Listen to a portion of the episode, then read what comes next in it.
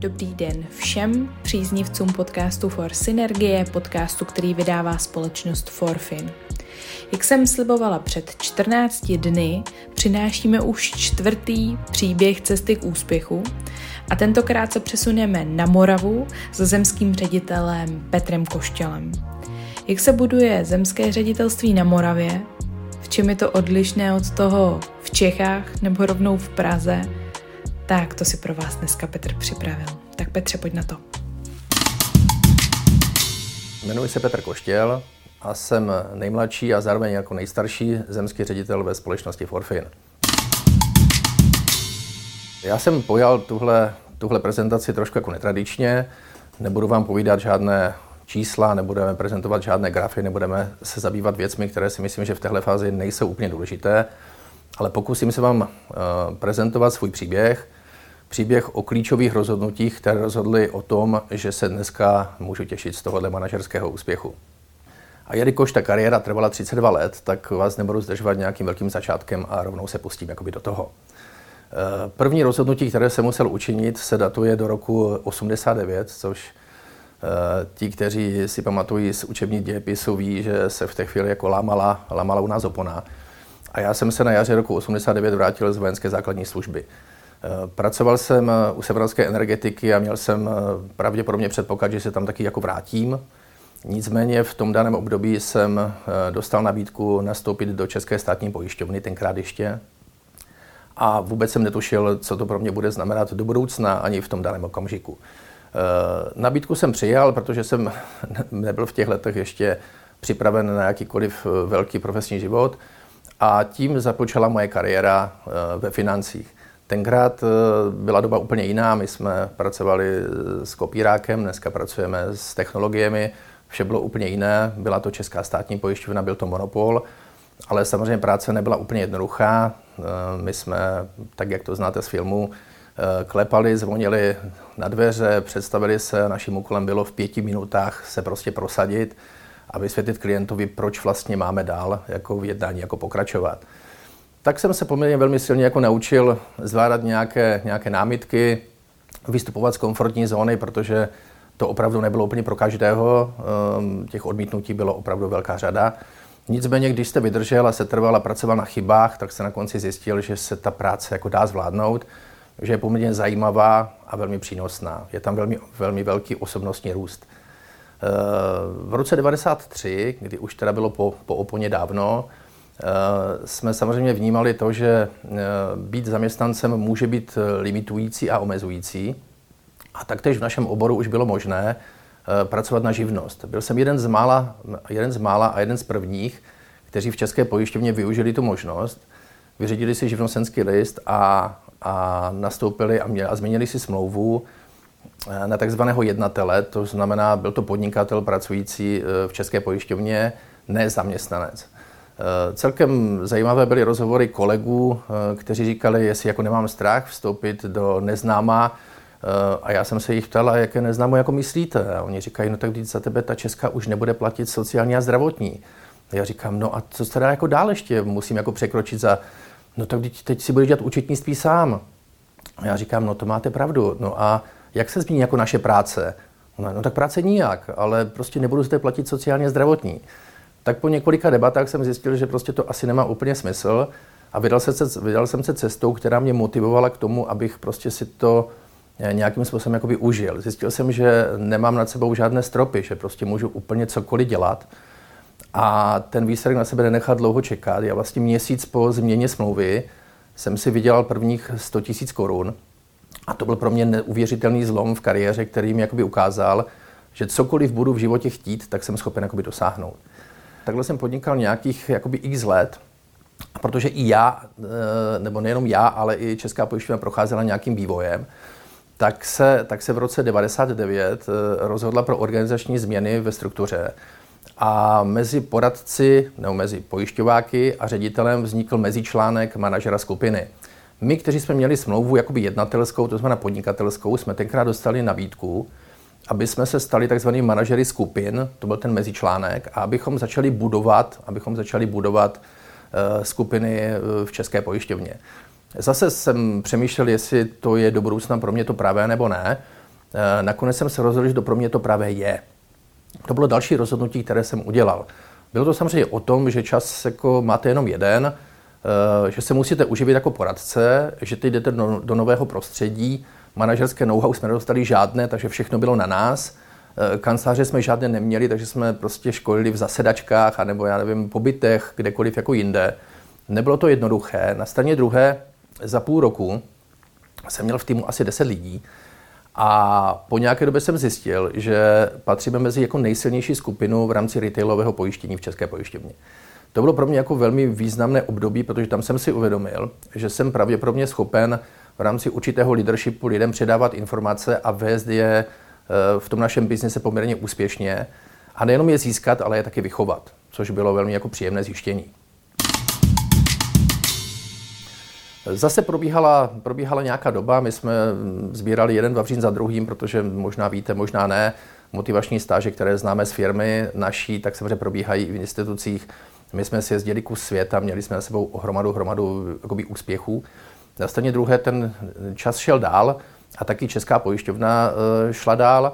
No a stalo se to, že jsme od eh, určitého data měli přijít na jednotný způsob obsluhy klienta, což v sobě eh, znamenalo to, že zase došlo k určitým změnám personálním, organizačním a vznikly, vznikly určité skupiny, které měly za úkol během jednoho roku proškolit celou obchodní službu České pojišťovny. Opět jsem dostal nabídku, abych se stal součástí těchto skupin. Měl jsem na starosti školení manažerů a ředitelů a bylo na mě, jestli, jestli e, nabídku přijmu. Opět, e, byla to nabídka, která mě vzala hromadu času navíc. E, musel jsem dál efektivně řídit svoji skupinu a, a obchodovat a mít obrat, ale zároveň jsem měl šanci předstoupit před určitou skupinu lidí, povídat jim o tom, co mají dělat, jak to mají dělat a z praxe jim říci, jaké kroky vedou k tomu úspěchu, jak nejlépe obsluhovat klienta a jak nejlépe řídit poradce v tom, v tom poradenském procesu. Tenhle, tenhle proces trval jako celý rok, byl velmi inspirující, eh, ukázal, že asi jsme schopni před ty lidi předstoupit a říct jim to, co je třeba, protože ty výsledky na sebe nenechali dlouho čekat. Co bylo potěšující, bylo to moje první setkání s takzvaným FARem, což byla finanční analýza rodiny, byť v instituci, ale, ale bylo to, byl to prvopočátek nějaké analýzy, který mi ukázal, že samozřejmě klient se musí servisovat a ne prodávat produkt. Po tomhle úspěšném projektu přišlo další rozhodnutí, které jsem musel učinit a to bylo to, eh, že jsem svým nadřízeným byl osloven a byla mi nabídnuta pozice ředitela agentury. To znamená, měl jsem eh, opustit podnikatelský stav a vrátit se po těch x letech zpátky do zaměstnaneckého stavu a řídit, řídit agenturu eh, jako zaměstnanec. Tak jsem zase zvažoval, co mi to přinese, co mi to veme.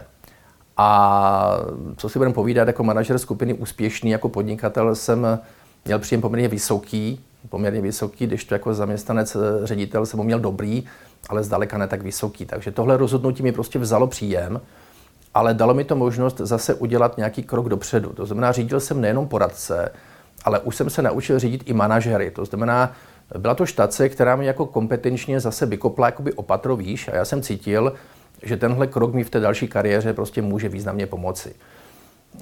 Tahle kariéra nebyla tak dlouhá jako ty předešlé, možná byla delší než ta trenerská, ale určitě nebyla tak dlouhá jako ta poradenská a ta manažerská. Na straně druhé, na straně druhé bylo to prostě taková příprava na to, co se mělo jako dít posléze. A to, co přišlo posléze, asi bylo to, co mi teprve ukázalo, kudy má vést moje cesta. A to bylo tehdy, když mi před x lety zavolal kolega Milan Matějček a řekl mi, že prostě existuje společnost, která by si asi vážila mé práci víc, než ta, která mě v té chvíli jako už asi nechtěla asi angažovat. A já jsem se rozhodl, že udělám další rozhodnutí a nastoupím do společnosti Fincentro. Eh, bylo to významné rozhodnutí, protože to byl vstup do exteru. To znamená, teprve tam jsem si uvědomil, že podnikání začíná na úplně jiné bázi, než jsem, se byl, než jsem byl zvyklý v České pojišťovně. A že se o všechno opravdu musíte postarat sami. Jakýkoliv krok uděláte, tak ho dělá vaše síť. Uděláte-li chybu, udělají stejně. Uděláte něco dobře, udělají to taky tak dobře. To znamená, uvědomil jsem si, že vlastním příkladem ukazujete cestu lidem a to je prostě neuvěřitelná odpovědnost, kterou v sobě máte, mnohem, mnohem větší, než když se stanete manažerem v instituci, kde přesně víte, co máte dělat, všechno jde podle interního předpisu a prámalo společného to má s odpovědností té vlastní. No, začal jsem tam úplně sám, protože samozřejmě jsem odešel bez lidí. Jako ředitel jsem v té chvíli netrhal žádné lidi kolem sebe. Na straně druhé nastoupil jsem v roce 2009 a už v roce 2010 jsem měl skupinu cirka 10 lidí. A v roce 2012 jsme napsali regionální ředitelství. To znamená, dva a půl roku po mém nástupu nás bylo plus minus za 40 a napsali jsme, napsali jsme regionální ředitelství. To byl poměrně jako významný, významný krok. V tom samém roce jsem se stal nejvíce rostoucím oblastním ředitelem a nejlepším oblastním ředitelem v eh, objemu dosažené, dosažené produkce, takže to pro nás samozřejmě bylo velmi, velmi příjemné zjištění. No a od toho okamžiku se samozřejmě s většími či menšími úspěchy budoval dále regionální tým. Eh, poslední klíčové rozhodnutí, které jsem jako musel udělat, bylo takzvané jako rozhodnutí za, za motivací a za inspirací. A to nastalo před několika lety, přesně před dvěma, všichni to asi víte, myslím, že jsme byli postaveni před podobnou situaci, se rozhodnout, uh, zůstat a nebo odejít. A já jsem prostě přijmul uh, to rozhodnutí proto, protože jsem si uvědomil, že uh, odcházím s kolegy, kteří jsou pro mě, pro mě motivací a kteří jsou pro mě jakoby inspirací. Což jsem vnímal, že i když jsem z Ostravska, a spoustu kolegů je úplně odjenut, tak je to pro mě jakoby něco, co mě a můj tým požene dál dopředu. A můžem, můžu vám říct zcela otevřeně, při tom přechodu jsme eh, vnímali spoustu, spoustu negativ. Čekali jsme ztráty, čekali jsme věci, které, které logicky jsme museli vědět. Já jsem přecházel už několikrát, nebo přecházel jsem z České pojišťovny do Fincentra, viděl jsem, co tam jsem ztratil. Takže všechno to prostě bylo o tom, že si musíme máknout, musíme vědět a musíme věřit. A hlavně musíme věřit svému rozhodnutí, protože hm, řeknu to možná ještě dneska několikrát, ale vše, co dneska uděláte, závisí na vás. Nikdo za vás tu práci neudělá, nikdo to rozhodnutí za vás neudělá a i ty následky si ponesete jakoby sami. Takže my jsme se rozhodli, no a podívejte, stojím tady před vámi, jsem sice e, až sedmý, to mě samozřejmě mrzí, budu dělat vše pro to, aby se ta situace jakoby zlepšila v čase, ale jsem a to znamená, že to rozhodnutí, které jsem učinil, bylo správné. A já jsem tady tímhle poselstvím chtěl vám všem jako říci, že budete-li někdy ve stejné situaci jako já a budete se muset rozhodnout a nebudete si jistí, tak prosím neposlouchejte povídání odvedle. To je špatně, to je dobře, eh, to bude průšvih, to bude těžké. Prostě podívejte se na sebe, podívejte se na vlastní kariéru, podívejte se na své schopnosti, na své kompetence a rozhodněte se podle svého nejlepšího vědomí a svědomí. Já to vždycky udělal a vždycky to stálo za to. Takže chci vám jenom říci, udělejte to a nebojte se rozhodovat. Tak máme za sebou čtyři cesty k úspěchu našich zemských ředitelů. Od Pepi Škody jsme se přesunuli k Petrovi Mikšíčkovi na západ Čech, pak do Prahy ke Karlovi Peterovi a teď na Moravu k Petrovi Koštělovi. Jsou to čtyři velmi inspirativní příběhy a já věřím, že vám pomůžou v tom eh, nastartovat třeba budování vašeho vlastního zemského ředitelství. Příštích 14 dní k tomu můžete využít a my využijeme zase k tomu, aby jsme připravili další podcast. Takže za 14 dní zase s novým tématem. Mějte hezké dny.